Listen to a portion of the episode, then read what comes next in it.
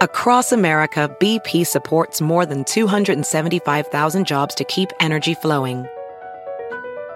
Jobs like building grid-scale solar energy in Ohio and producing gas with fewer operational emissions in Texas. It's and, not or. See what doing both means for energy nationwide at bp.com slash investing in America. Every day, our world gets a little more connected, but a little further apart.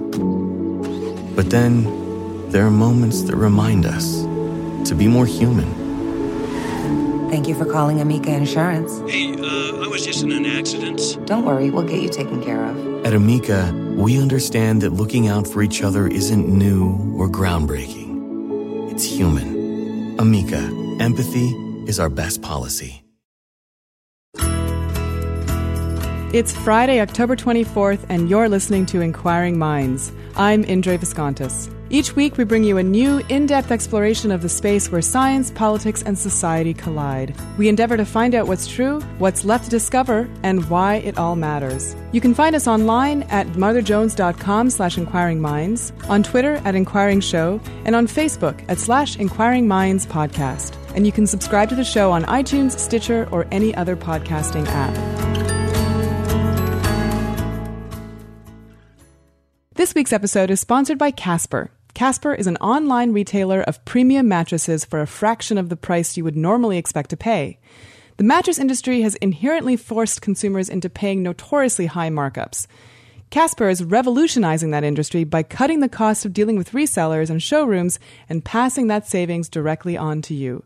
To get $50 towards any one of their obsessively engineered, amazingly comfortable, and made in America mattresses, visit casper.com slash inquiring minds and use promo code inquiring minds.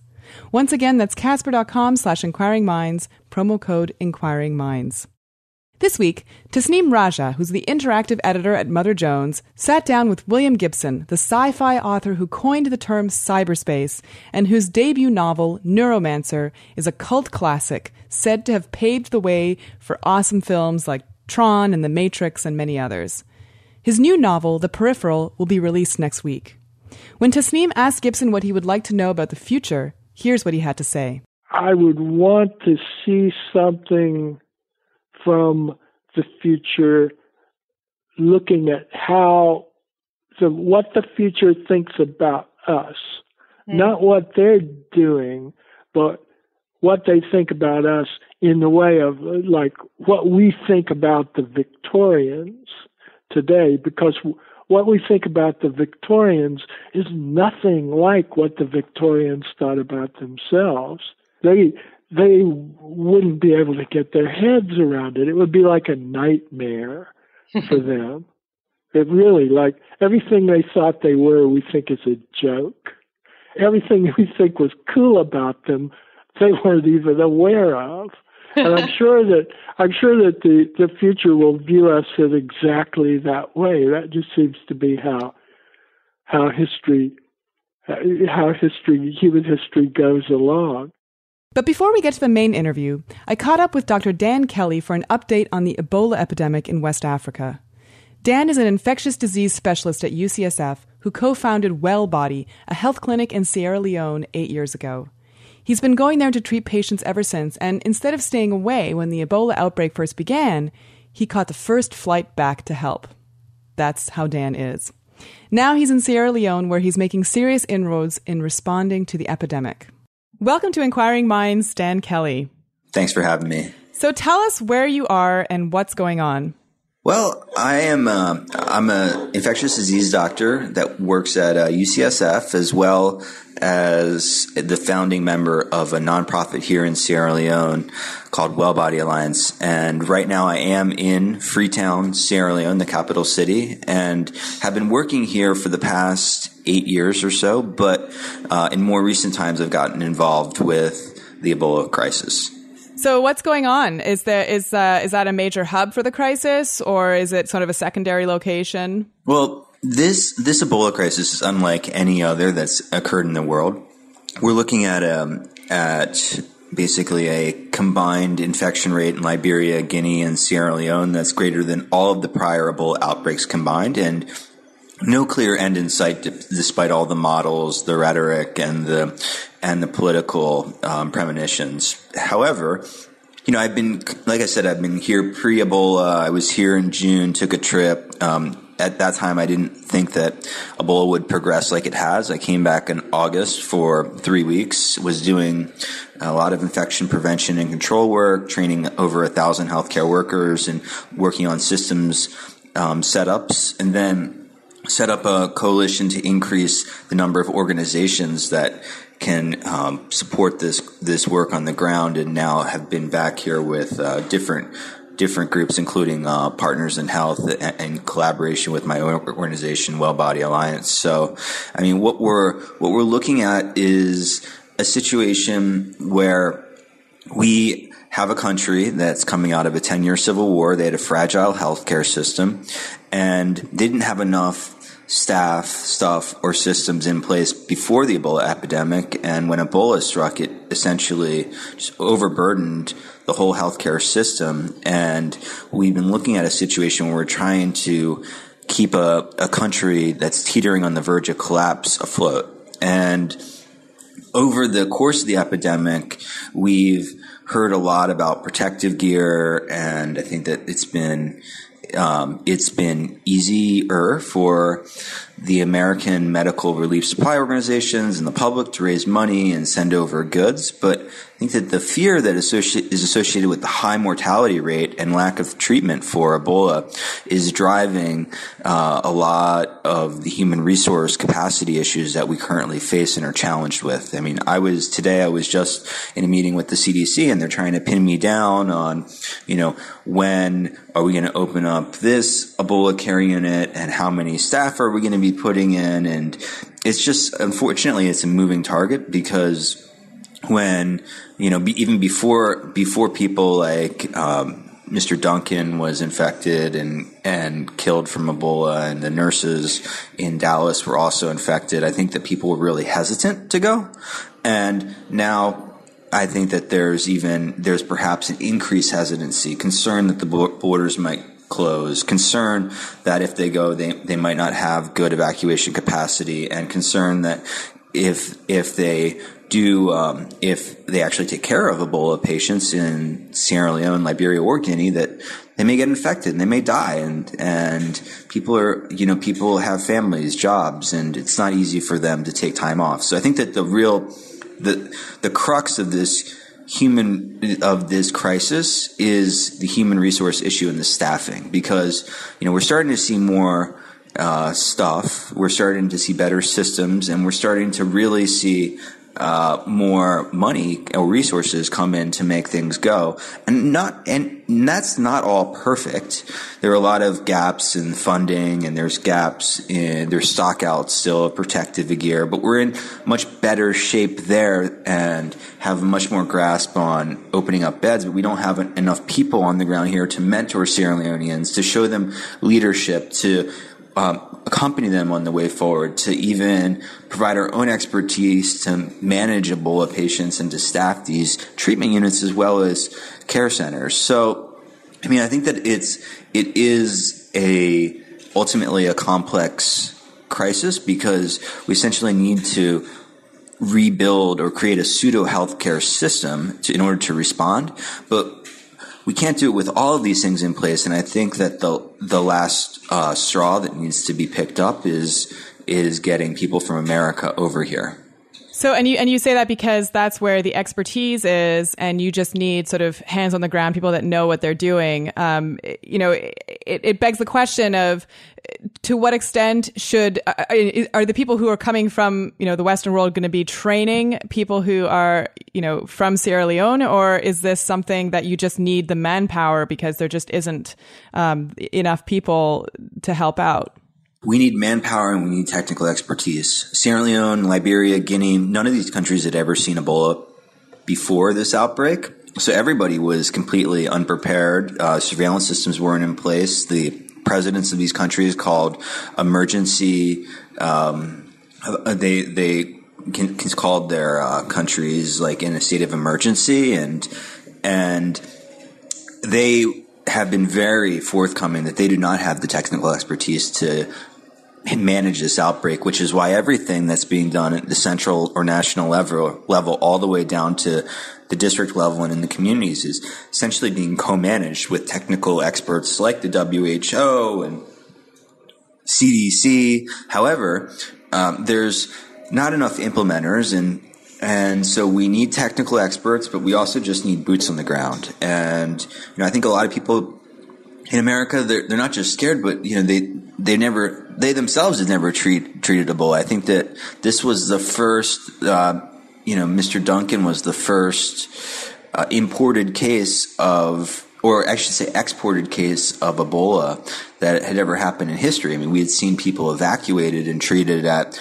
the biocontainment facilities in Emory or Nebraska, et cetera, but we had never actually seen somebody get on a plane, come here, develop symptoms, and then infect other people. So that was a certainly a bit of a, a, a bit of a shocker and and but you know I think that if people realize more and more that we do have systems in place, like you know, how can how can you help if you're a doctor, a nurse, um, an engineer, a public health specialist? I mean, we have a, a website. It's partner. It's pih.org slash Ebola. There's a recruitment section. You can fill it out. You get interviewed. Uh, if you know you make it through the interview, you're allowed to go to the CDC for a three day outstanding training. I did it myself. I was in the pilot program, even though I'd even been to Sierra Leone and worked in these treatment centers before. And then um, and then you get some onboarding and you're deployed into a structured environment with a group of doctors and nurses that can staff these units together. And none of this costs the individual money. So, I mean, I think that there are structures that are being put in place. There, are, we realized a lot of the barriers and have thought carefully through some of the challenges in getting staff. So it's not like I'm just sitting here saying, "Oh, we need staff, we need boots on the ground, we need technical expertise," but I have no idea how you're going to get there. I mean, we know. It's just like other people need to know as well. And uh, are you seeing the rates of um, infections in you know where you are stabilizing, or are they still increasing. I mean, and and and do the people there are they starting to understand how the disease spreads and uh, you know avoiding infection, or is that still a major problem? So when you look at when you look at the infection rates from a big picture standpoint, we are seeing still exponential rise in the rate of Ebola infections. However, when you when you start to move into a more granular level, you realize that the Ebola epidemic is moving like wildfire through the through the country, unfortunately. So, in places where the epidemic first started in March, April, like the district of Kailahun and Kenema near Guéckédou, Guinea, then we we saw we saw a huge um, number of cases and the need for treatment centers and just that was the hot zone. That was the epicenter of this outbreak. Now, in those areas, what we're seeing much more is is like scattered cases, pockets, almost just flares of Ebola cases that are discovered and then controlled.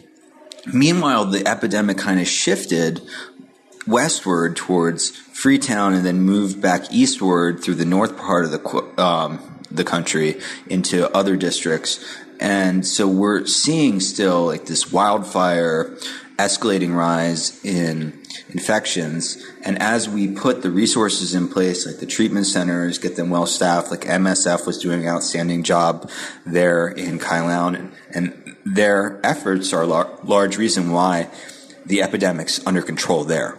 But unfortunately, international agencies and and the um, and the, kind of the way funding has been been distributed throughout this crisis is a, it's a very reactive approach. And by reactive, I mean once once everybody realizes that one of these parts of the country bec- is becoming a high transmission area, then everybody is like, oh, now we need to now we need to um, build treatment centers. Now we need better diagnostics there. Now we need to actually build, like create a pseudo healthcare system. And by the time they do it, it's out of control and it's too late.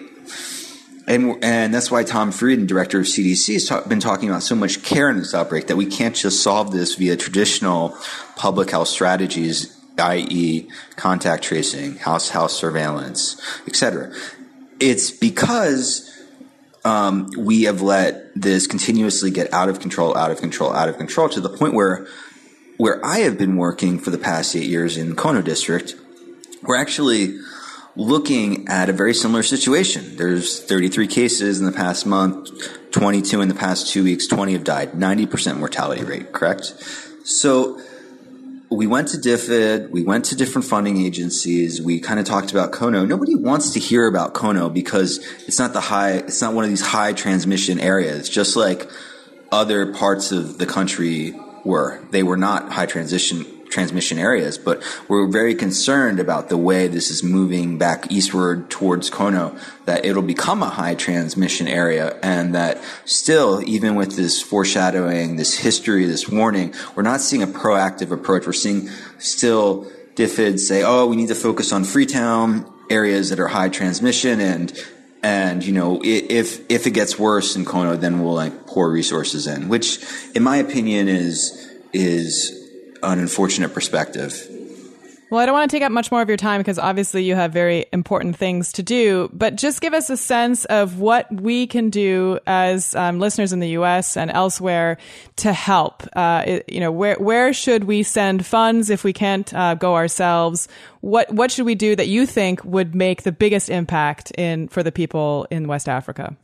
Yeah, thank you. So I think that if if you are somebody that is um, skilled in and able to respond to this epidemic, I implore you to, to consider taking time away from your family, uh, finding ways through your jobs, and reaching out to our coalition response via the Partners in Health website. Uh, you can Google Partners in Health, Ebola response, and there's a recruitment page, and it's very structured, it's smooth, and we need you if this if you are somebody that is not able to to take time off i mean we still need resources. Like i was explaining places like we we work in kono despite governmental and multilateral commitments these are still under resourced areas and funding is required. Philanthropic investment is required so that we prepare ourselves appropriately and we don't have to rely on these international fundings when it gets out of hand. So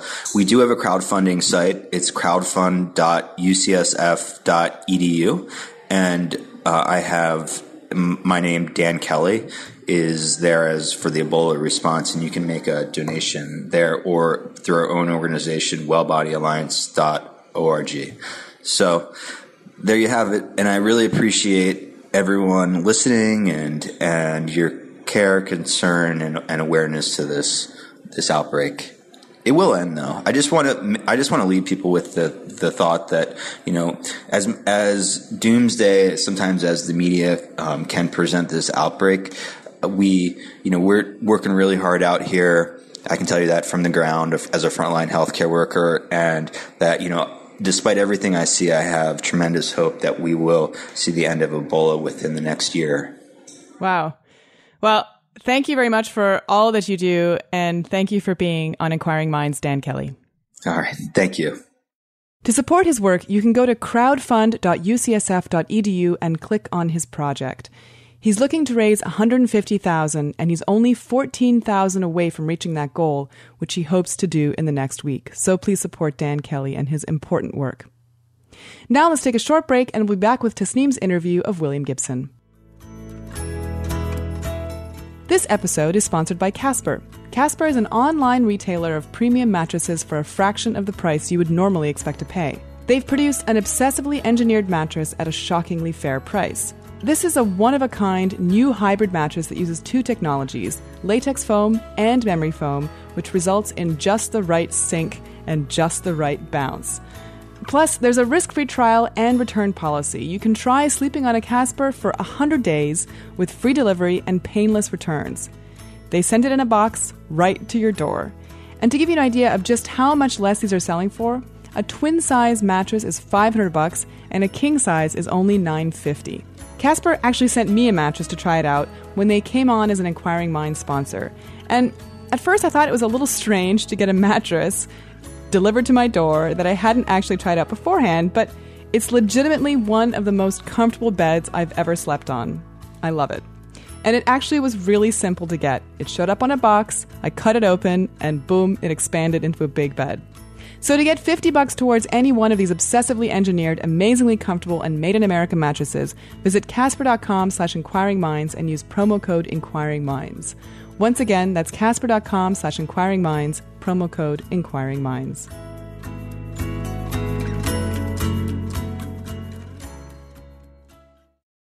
Welcome to Inquiring Minds, William Gibson. Hi, glad to be here. I want to talk to you about the book. Um, what made you want to write The Peripheral? Well, it's that's that's the I guess the, the thus the narrative begins because as, as I mentioned earlier, this is this is the very first interview chronologically. I had written three novels initially that I wrote in the in the 80s, the mid to late 80s, and they were all set.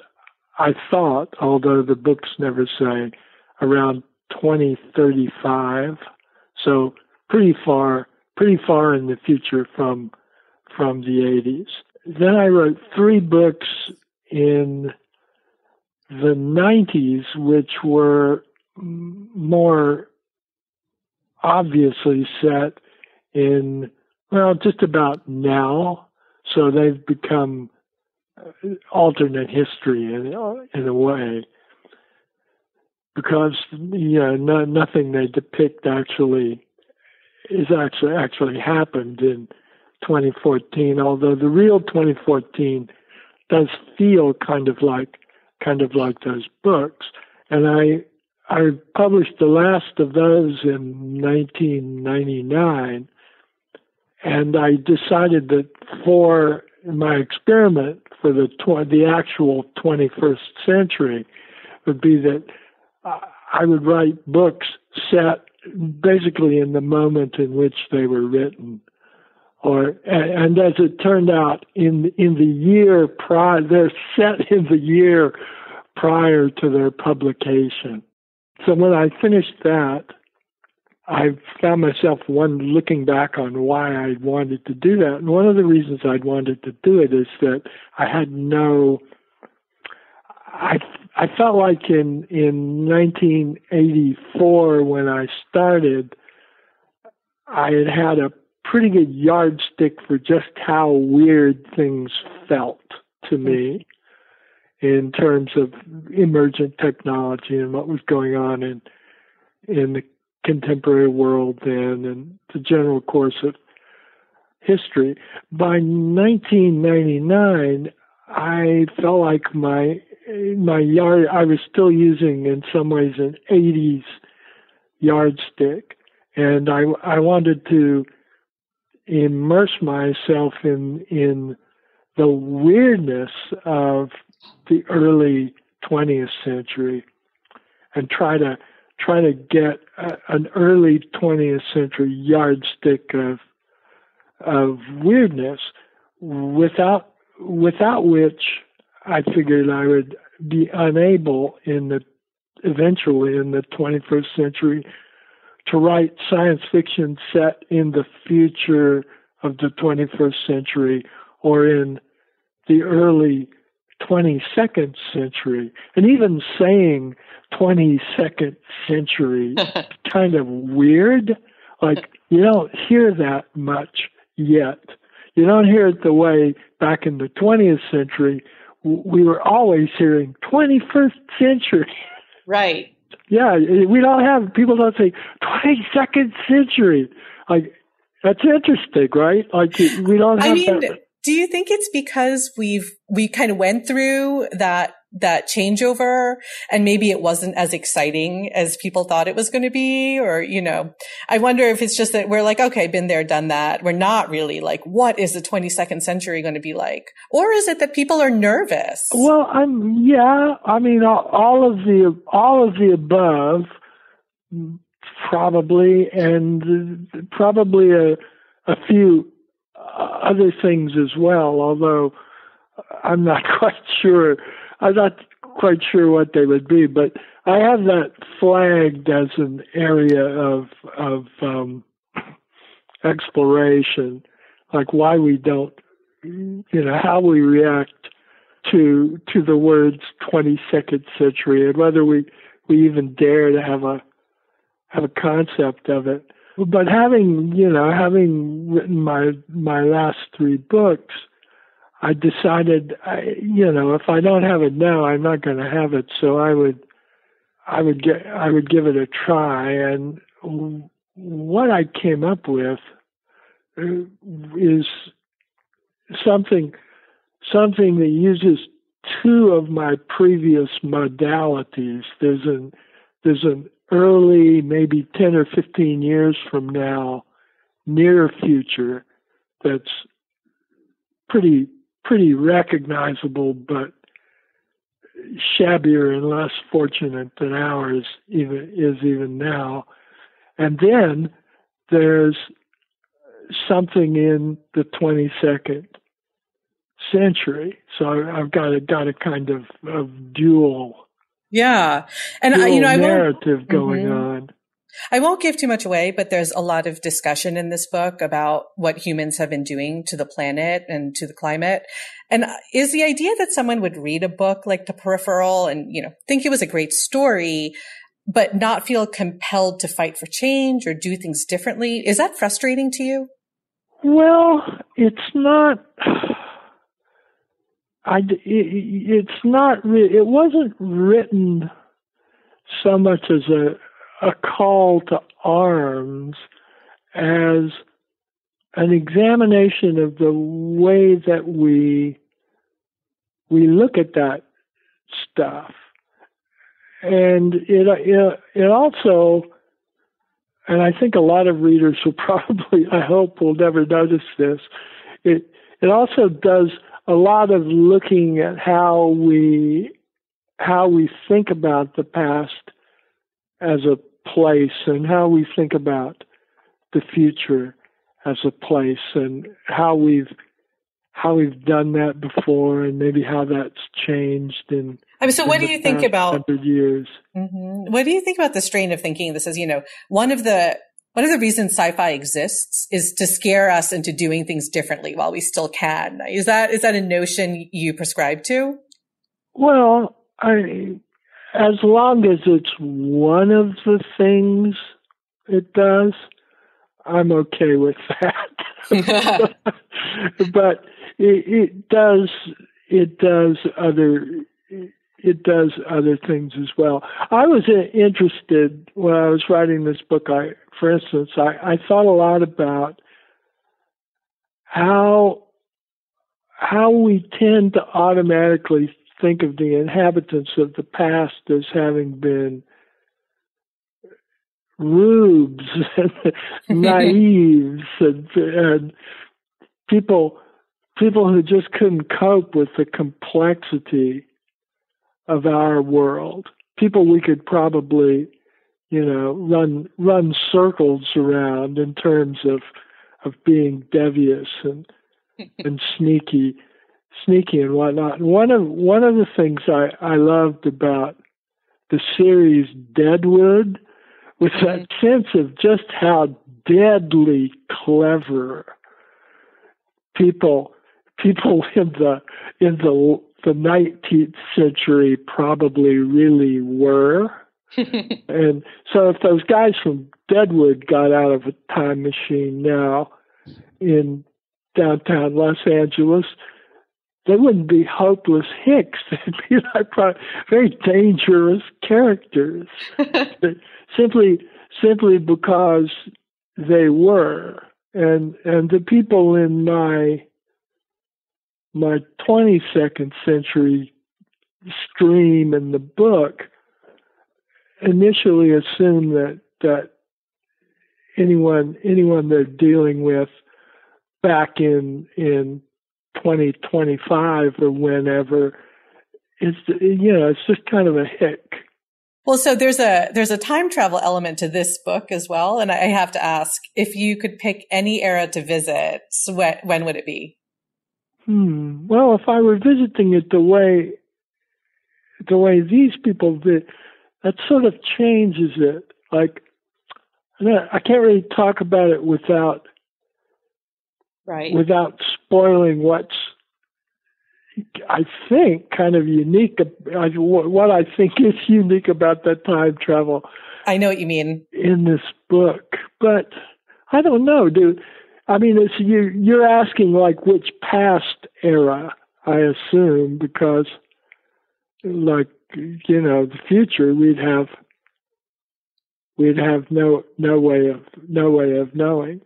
Although if I could have any information from our future and only have one sort of narrow area about it, I would want to see something from the future looking at how the what the future thinks about us mm-hmm. not what they're doing but what they think about us in the way of like what we think about the Victorians today because what we think about the Victorians is nothing like what the Victorians thought about themselves they they wouldn't be able to get their heads around it. It would be like a nightmare for them. It really, like everything they thought they were, we think is a joke. Everything we think was cool about them, they weren't even aware of. And I'm sure that I'm sure that the the future will view us in exactly that way. That just seems to be how how history how history, human history goes along. So yeah. if I had that information, I would be able to in, infer a huge amount about everything else and about the people who had assembled that documentary about us. Yeah. Well, you know, speaking of artifacts from the past, I know you famously resisted using the internet for a long time. And correct me if I'm wrong, but I believe it was eBay that finally got you on. Well, it was the World Wide Web actually that that got me on. I had had been resisting friends to you know telling telling me to get email for for years and I but I'd only been resisting it because prior to the web there was a sort of learning curve involved in using email and people would tell me I had to do it and you know I should be on this list serve and whatnot. And I'd say no, no. When dogs and children can do it, uh, I'll I'll be there. And with the World Wide Web, dog dogs and children can do it. And I was I was instantly there. eBay was eBay in its early incarnation was the first thing that I, I found that that would get me back on it on a daily basis, but eBay is much less like its early self these days. Do you have any collecting passions at the moment? Well, I try not to actually collect things. I when when eBay was a really easy place to buy little bits and pieces of the past and not have to pay an arm and a leg in postage, which seems to have changed a lot. I would would go on sort of exploratory campaigns and accumulate things in one one category, but I have a, a kind of horror of keeping them. Like I, I don't want to collect them. I just want to see a bunch of them and then give them away or sell them to somebody else. So I don't have it. There's nothing now that I'm accumulating and keeping. I'm, I'm glad to say. What do you mean by horror? Well, people, I don't it's like collections give me the willies. I, I love museums and the idea of a sort of private museum, but there's something about something about the idea of having to complete a collection it just gets gets to me. It's sort of like a fingernail on a blackboard. I just I don't want to be the person who has to get the the last two Lincoln Head pennies in the in the folder. There's just something terribly sad about it. And then you get them. What do you do? Right. Well, you know, in your books, there's there's often a sense of romance, I feel, associated with artifacts from the past. And in this book, what's so interesting is that um, the the present of the novel is so familiar so recognizable to readers because, as you say, this is probably this is maybe the the closest.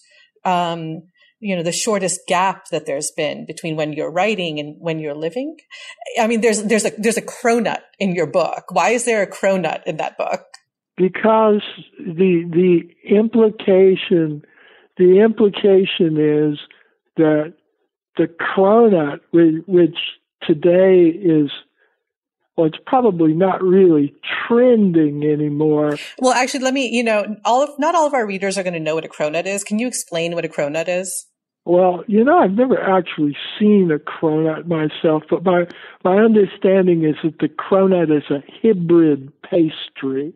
It's half donut and half croissant. And last year, or maybe even back into to the year before that, there were lots of internet stories about people in Manhattan standing in lines around the block to get one of these these fabulous hybrid 21st century pastries. So to have to have it turn up in this near future of my book in a in a uh, very undistinguished tiny small town somewhere in the equivalent of Tim Hortons to me it indicates that the the you know the trendy hipster cronut of our day found its way into the found its way into the mainstream and became this sort of boring Starbucks kind of pastry that everyone everyone takes for granted. Well, sort of on the flip of that, um, you know the the use of cell phones in your book, you know, as as devices used by your characters, that is, um, has always been very interesting to me. And in this book, I was actually kind of surprised to see cell phones being being kind of powerful. Um, because the description of what your phone could do seemed a lot like, you know, what I can do with my phone. So just, you know, I, I just thought that was interesting. Well, in my twenties, in my 22nd century, though, people's relationships with their phones has become so intimate that it's kind of invisible to them. Actually, one of the that was one of the most difficult things initially about writing the book was the how the level of telephony that the, the people in the 22nd century take take for granted, and how how to depict that in fiction while not having them notice it. Because if they're awed by how their, you know, how their smartphones work, I'm not really doing my job. I want the reader to be kind of, oh, wow. But I, I don't want the characters to notice it. So the, the characters can't ever overtly describe how they're making the call. Right. You know, so I was reading an interview that you did in 1994, um, you know, 20 years ago, and you're talking about the very early days of mass access to the internet. And, um, you said, I'm looking this up. You said, I sometimes suspect that we're seeing something in the internet as significant as the birth of cities. Do you still think that? Yeah, I do.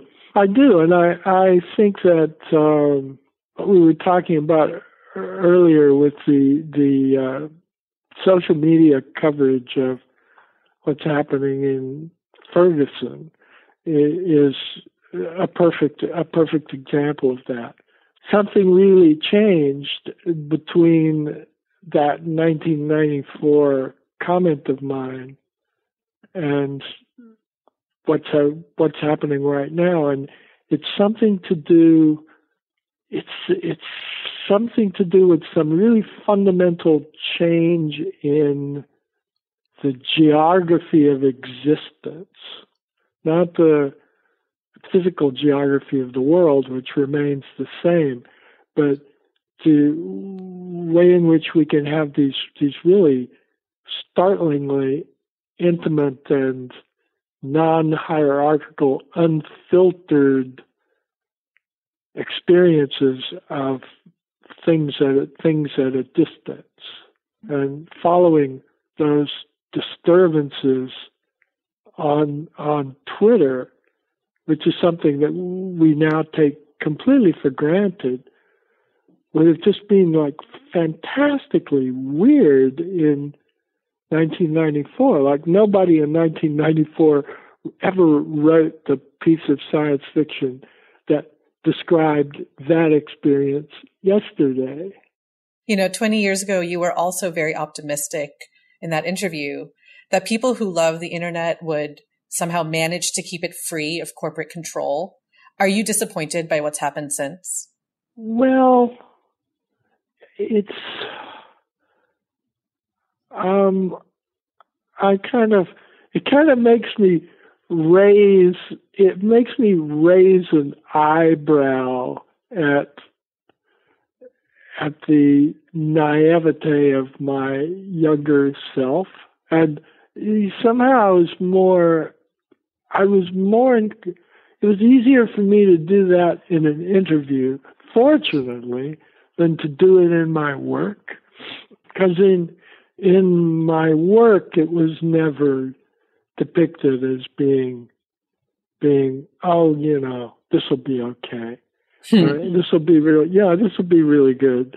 And i in my fiction i don't i don't do that. I think i think i picked up the i picked up that strain of optimism from the people people I started to meet through my work who hmm. were actually involved in in some cases in helping to make the internet what it is what it's what it's become but when i look at it's like looking looking at the NSA and what it what it's evidently been up to now I can't see any way that that wouldn't have happened.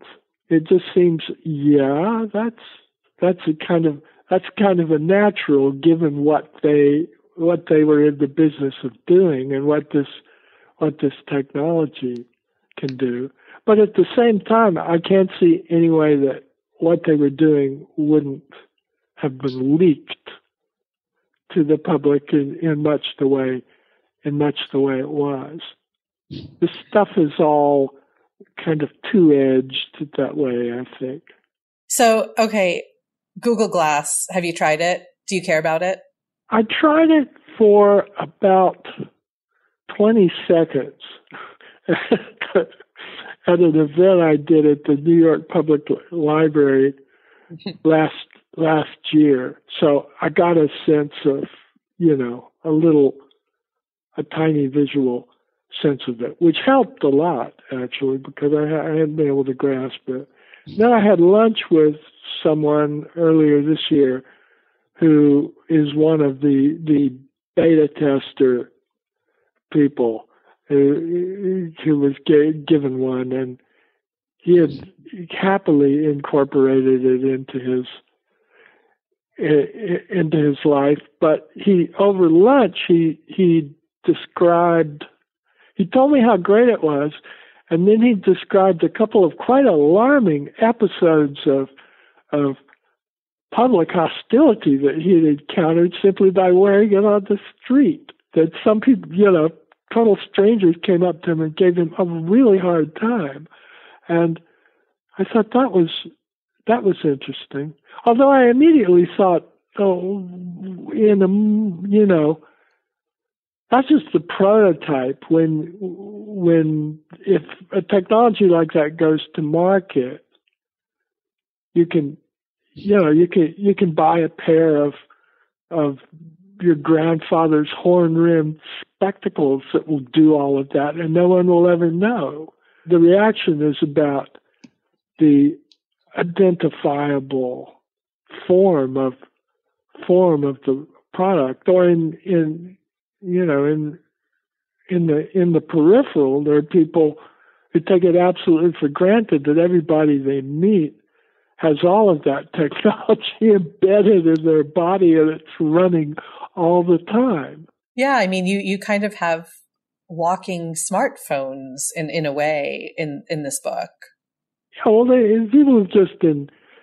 That was the internalization of of computing is something that's that's been taken taken for granted in futurism for for a long time and I just never wanted to go to the it turned out considerable trouble to to realize it in fiction.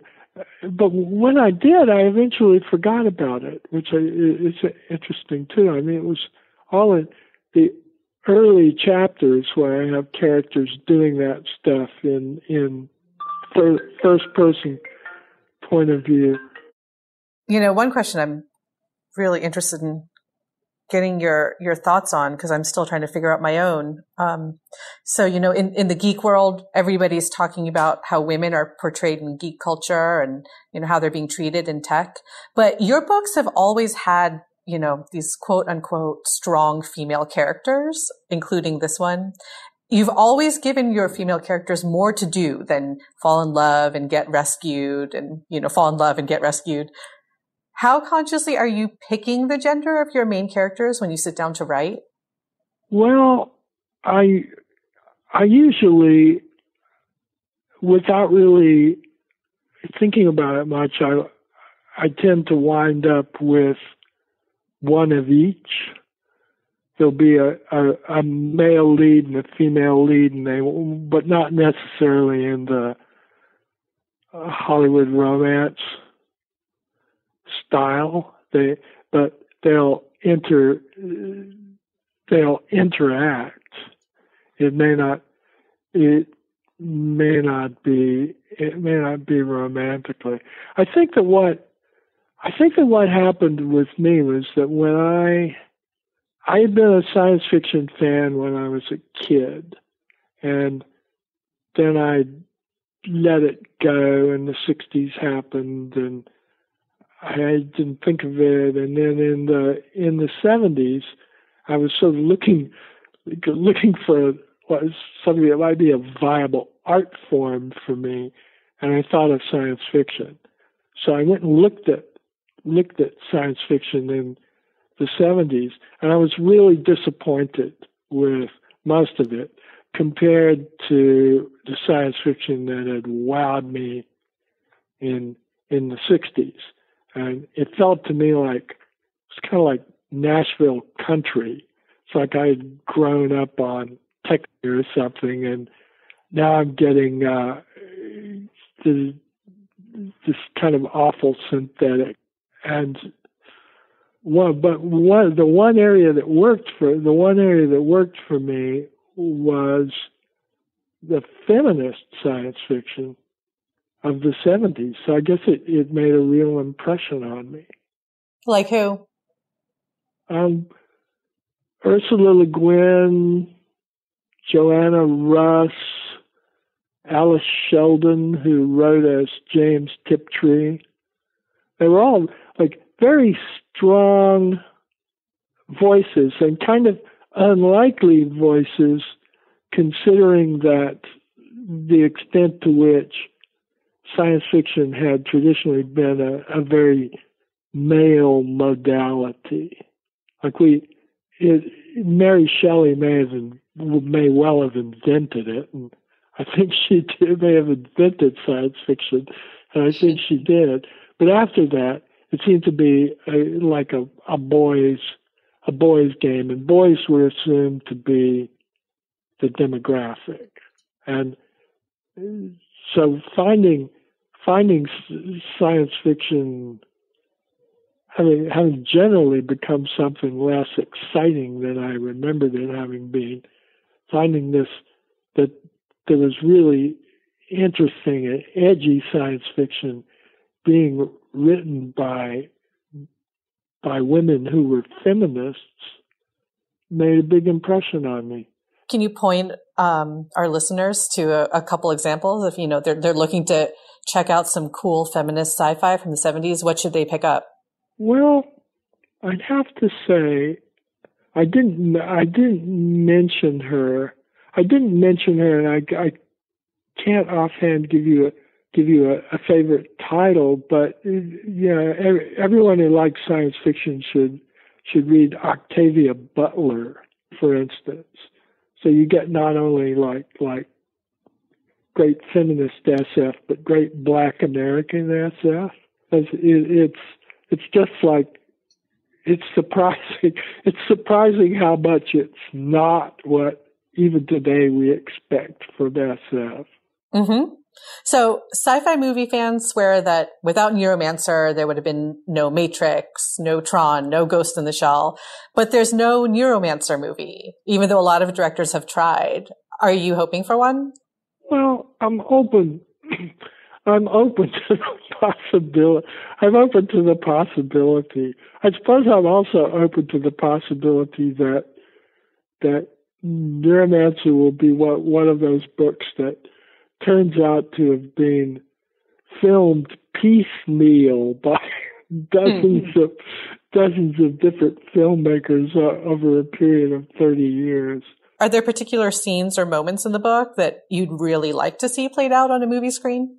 Well, it, it's odd, but I never think of I never think of my my fiction that way, and I'm always uh, I'm always amazed that that other other writers can. And when I think of any any scene from Neuromancer in terms of how it might be made as a movie, I mainly feel anxiety, and that the what would it look like, or mm-hmm. what if they misunderstood, as seems almost invariably the case, one's intention for the shot, but there are other things I'm just like like totally um, I would be curious about, like how in the still fairly early 21st century does one depict something like the cyberspace of of Neuromancer. Do you have a favorite movie adaptation of you know sci-fi or not?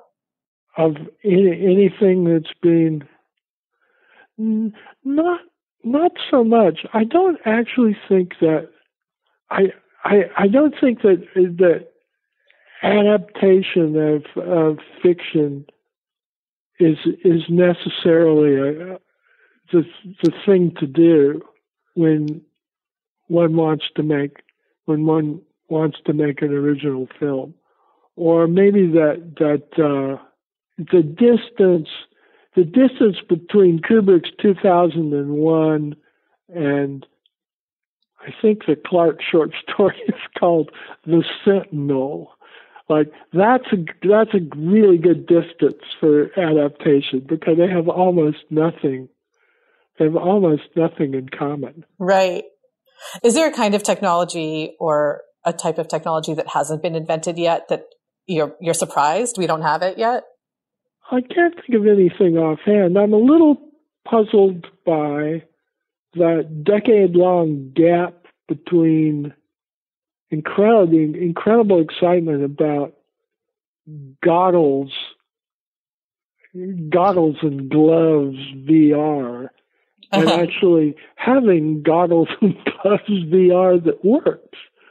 Like, that's what happened. Like, what what was that it completely it completely disappeared. It was, I mean, that was huge in the '80s, and you, you couldn't, you know, every tech magazine in in the world had a picture of a girl looking gobstruck into into these giant pointy goggles, and we all we all assumed that we would uh, we would have it, and then it it was just gone, and now it's back Right. And it, it's back, and you can actually see people wearing Oculus Rift looking as weird as I always kind of assumed they would because they're kind of they're they're kind of jerky and it's very strange to watch somebody watch somebody do that. And that never happened with 80s VR when you watch people do it.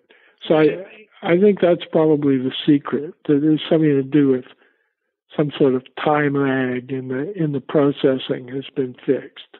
Okay, last question. Are you ever coming back from Canada? Well, I mean, I, I come back from Canada on a pretty regular, pretty regular basis. I, I've got dual citizenship. There's nothing, but you know what? It, something that's occurred to me lately, though, is that, like, I always wondered. People would ask me, "Are you Canadian yet?" And I, I go, "No, it, it's not." I don't really uh, understand how one could become Canadian, and I still, I still don't. But I think that what happens to people is that if you are out of the country long enough, your your native country ceases to exist. It's the thing when things change sufficiently, the the country that you you were truly a native of is gone. I mean, it, it lives in your childhood and in your memory and in other people's other people's memories, but the new iteration you've ne- you've never had that experience of, and so I sort of anticipate that happening. That that there there will gradually be bits of bits of America that I'm totally not native to, aspects of it. Well, William Gibson, thank you so much for joining us for Inquiring Minds. Well, thank you.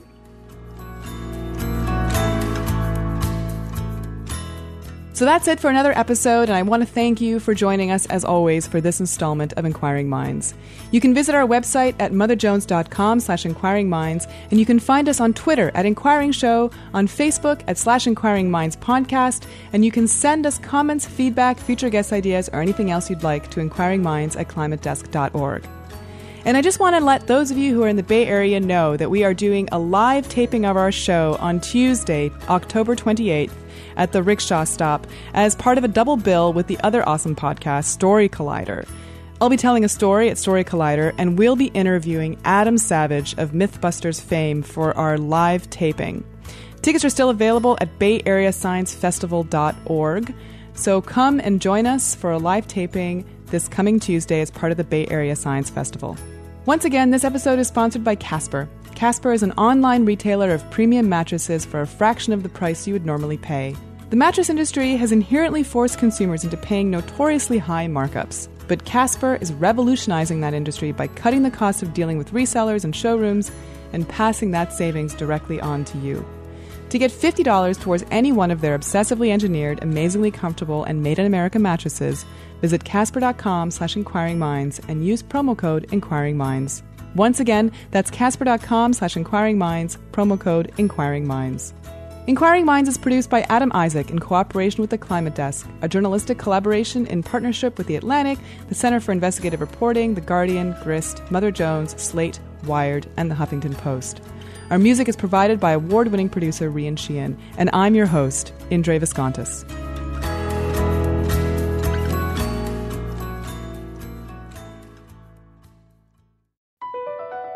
BP added more than $70 billion to the U.S. economy in 2022 by making investments from coast to coast.